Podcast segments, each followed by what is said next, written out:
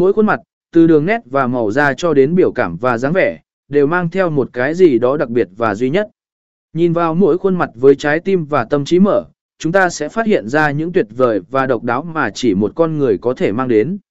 Cái đẹp ẩn sau những khuôn mặt đa dạng không chỉ nằm ở bề ngoài mà còn là sự hiểu biết, trí thông minh và nhận thức.